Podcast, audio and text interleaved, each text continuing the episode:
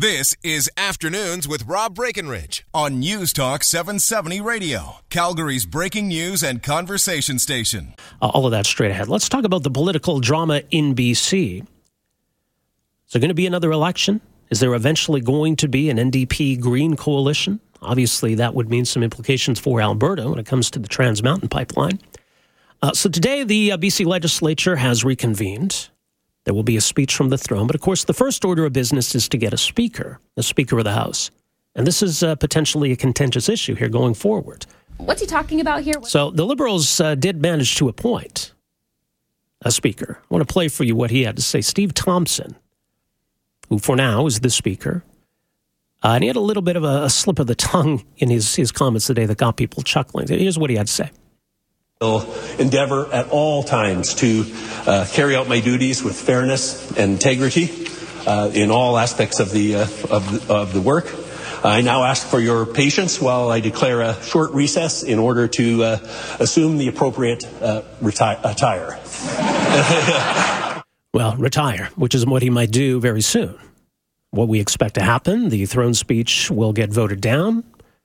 The speaker will resign. The uh, NDP and the Greens will try to have a go at governing, but then they got to find their own speaker. That could be tricky. All right. Well, joining us uh, for the latest, uh, very pleased to welcome to the program Vaughn Palmer, columnist uh, with the Vancouver Sun. Vaughn, thanks for your time here today. Appreciate it. Oh, good to talk to you. Edge of your seat stuff out here. We just keep ratcheting up the drama. Yeah, no kidding. Um, well, I mean, I think we expected that for now, a Liberal would step forward to be the Speaker. Was there any surprise there? Well, we didn't know it was going to be a cabinet minister. So Steve Thomson's been in cabinet for a while. He's our forest minister, and we're in the middle of softwood lumber talks with the United States. So a little surprising that they would take that person out of the cabinet and make them speaker. Having said that, he's a very well-liked, even-tempered member of the legislature, and I think that probably is the reason they went for somebody. He's experienced. People like him. Uh, he's not going to lose his cool.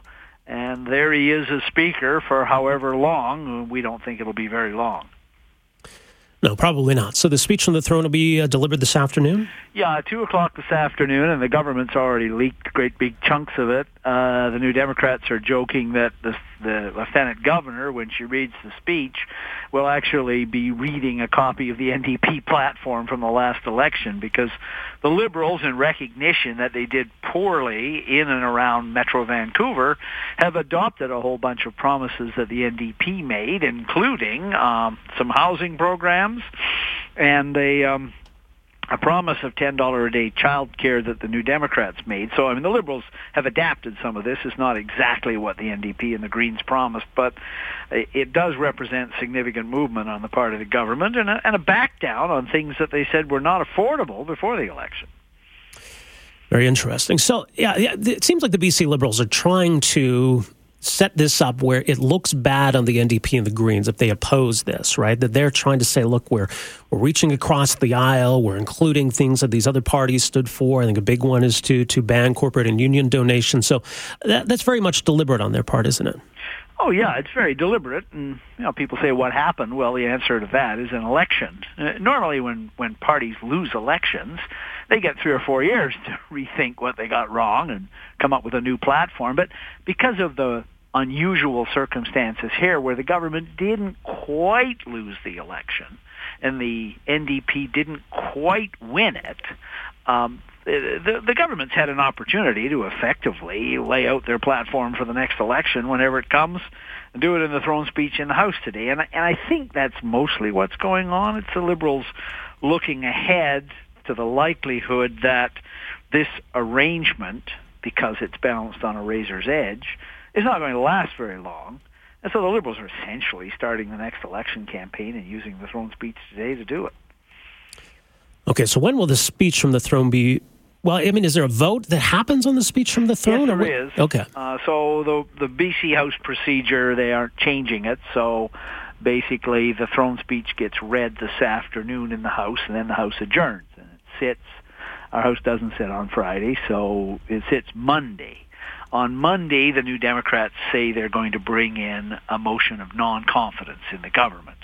That motion requires unanimous consent. It won't get it because even one member saying nay prevents it from being debated. So then what happens is we go into the standard debate for the speech from the throne. Uh, a member of the government and another member of the government move and second it. They give speeches, and then people start giving speeches. Um, the government may also table, table some model legislation, some things that they would do differently if they had it to do all over again. And then uh, we basically get four days of sitting. So uh, Tuesday morning, Tuesday afternoon, Wednesday afternoon, Thursday morning and afternoon. And that will probably exhaust the throne speech debate. At the end of that, the government calls a vote on the speech from the throne. And that will be the confidence motion, and the government is expected to lose that vote. It's expected that the New Democrats and the Greens will combine to effectively vote non-confidence in the government. So we're what? Now, that'll be June 29th. The premier will, in all likelihood, resign after that. She, they pretty much signaled that's what's going to happen. You've lost the confidence of the House. Uh, Premier Clark says that she will then uh, meet with the lieutenant governor and offer her resignation, but she says she will not give any advice to the lieutenant governor on what to do next. She'll leave it to Judith Guichon, who's our lieutenant governor, to decide how to proceed. Again, lieutenant governor is advised by the best constitutional advisors in the country. Uh, the most likely cautious course she would take is to call on John Horgan, the leader of the opposition, to form a government and see if Horgan can make this thing work with the Greens. It's precarious. Uh, he's got 44 seats with the Greens to 43 for the Liberals, so it's as close as it gets. But again, I think the lieutenant governor's cautious, prudent course would be to give it a try. If it fails, let the voters see that it's failed in the House not have it come down to the lieutenant governor saying, I don't believe they can make this thing work. I think she gives them the benefit of the doubt and calls on them to form a government. You think that they, they will be called upon to form yeah, a government? Yeah, yeah, I do. I think I and uh, we talked to John Horgan this morning, and obviously that's what he expects. Uh, right. He's preparing for the likelihood that uh, the government would be defeated next week. He'd be called on to form a government. You don't get access to the transition books and the briefing books from the public service until you've been called on to form a government. So normally you want to take a couple of weeks to do that. And uh, so he does that. Uh, he say takes office uh, what mid July, and he said he's then spoken to his partner Andrew Weaver, the leader of the Greens, and they've agreed that the legislature would be recalled. Uh, August is not a great month to meet. It can be uh, so you probably would meet right after Labor Day, early September. The NDP brings in a revised budget, legislation, and sets out to try to govern British Columbia. Now, the expectation, though, is that the Liberal speaker we talked about, he's going to resign, and the yes. Liberals aren't going to put up anybody else to serve as a speaker. So it puts the NDPs in the green in a, a tough spot, doesn't it? Yes, they have to pick a speaker, and, and you know, uh, that means uh, the speaker normally doesn't vote and doesn't take part in debate and doesn't t- attend caucus meetings. So if they have to put up a speaker, they will they will put up one of their own, and that will create a situation where we'll get tie votes in the legislature, 43 to 43. Uh, speaker can break the tie. The speaker has a vote to break ties, but it's very rarely used. Most times in Parliament, there aren't ties. Most times in Parliament, the speaker stays above things.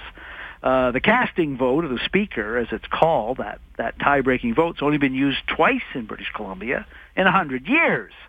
Uh, well, uh, if the NDP goes ahead and appoints one of their own as speaker, as they'll almost certainly have to do, that person will be breaking ties on a regular basis. Yeah.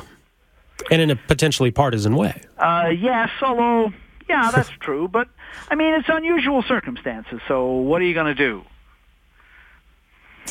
I suppose. Um, so that that will be the test, I guess, is is once the NDP and Green coalition are at 43, and you have that vote, uh, that potential 44th vote as the speaker, it, it, becomes tenuous that maybe they can survive for a few months. Maybe they can even survive for a couple of years. Yeah. But it's it's going to be dicey. Yeah, it is very dicey, and there's not an awful lot of precedent for it. I mean, there are examples around the world, obviously, and in Canada, of minority governments, but most of them have a larger uh, margin of safety Right. than this than one vote. Um, you know that in our parliamentary system now, you don't you don't lose power on a single vote. It, it's it's only a couple of votes a year that are really confidence. But just managing the business of the legislature, just getting budgets passed and legislation passed and all of that is tough enough when you've got a majority. As soon as you've got this. Uh, tie situation, uh, it could it could get tough. It could get dicey. You're quite right. And of course, uh, when the legislature is in committee uh, debating clause by clause on legislation or passing ministry budgets, the speaker is not even part of the proceedings then. So they may have to change the rules to allow their speaker to go in and break ties on that. So it's uh, it's a, it's an unusual situation here. Uh, no wonder there's so much attention being followed across the country. Yeah, no kidding. Well, we'll see how it plays out this afternoon. Vaughn, appreciate the update. Thanks for joining us Anytime. here. All right. That's Vaughn Palmer with the Vancouver Sun, vancouversun.com. Uh, so, shaping up for an interesting few days here in BC. So, as he mentioned, they got a speaker in place. They'll have a speech from the throne. It's very politically tailored by the Liberal government in BC to try to back the other parties into a corner. Say, you guys wanted this, you guys wanted that, you campaigned on this, etc. Well, we're going to do it. We're going to try to reach across the aisle and find some consensus. I mean, you're playing to public opinion at that point in the hopes that enough people will say, well, hey, these liberals seem reasonable. Why are the NDPs and the Greens going against them? I don't think it's going to make a difference. I think the, the NDP Green coalition, they're going to pounce at the first opportunity and they're going to try to govern. But it's going to be tricky for them because once they appoint a speaker, they'll be at 43 seats combined, and you need 44 to get anything passed in the legislature. So then it becomes kind of uncharted territory in terms of the role the speaker plays and how much this new NDP government in BC is going to politicize that. That could get them into some trouble. So I think we got cause for concern here in Alberta, obviously, because uh, certainly these parties have made it clear. Although, you know, in fairness, it seems like the Green Party leader has maybe softened his position a little bit, but I don't think John Horgan, the potential next premier of BC, has softened his position with regards to Trans Mountain. So we'll see. All right, 403 974 8255. We are back with more right after this. Afternoons with Rob Breckenridge, starting at 1230 on News Talk 770 Calgary.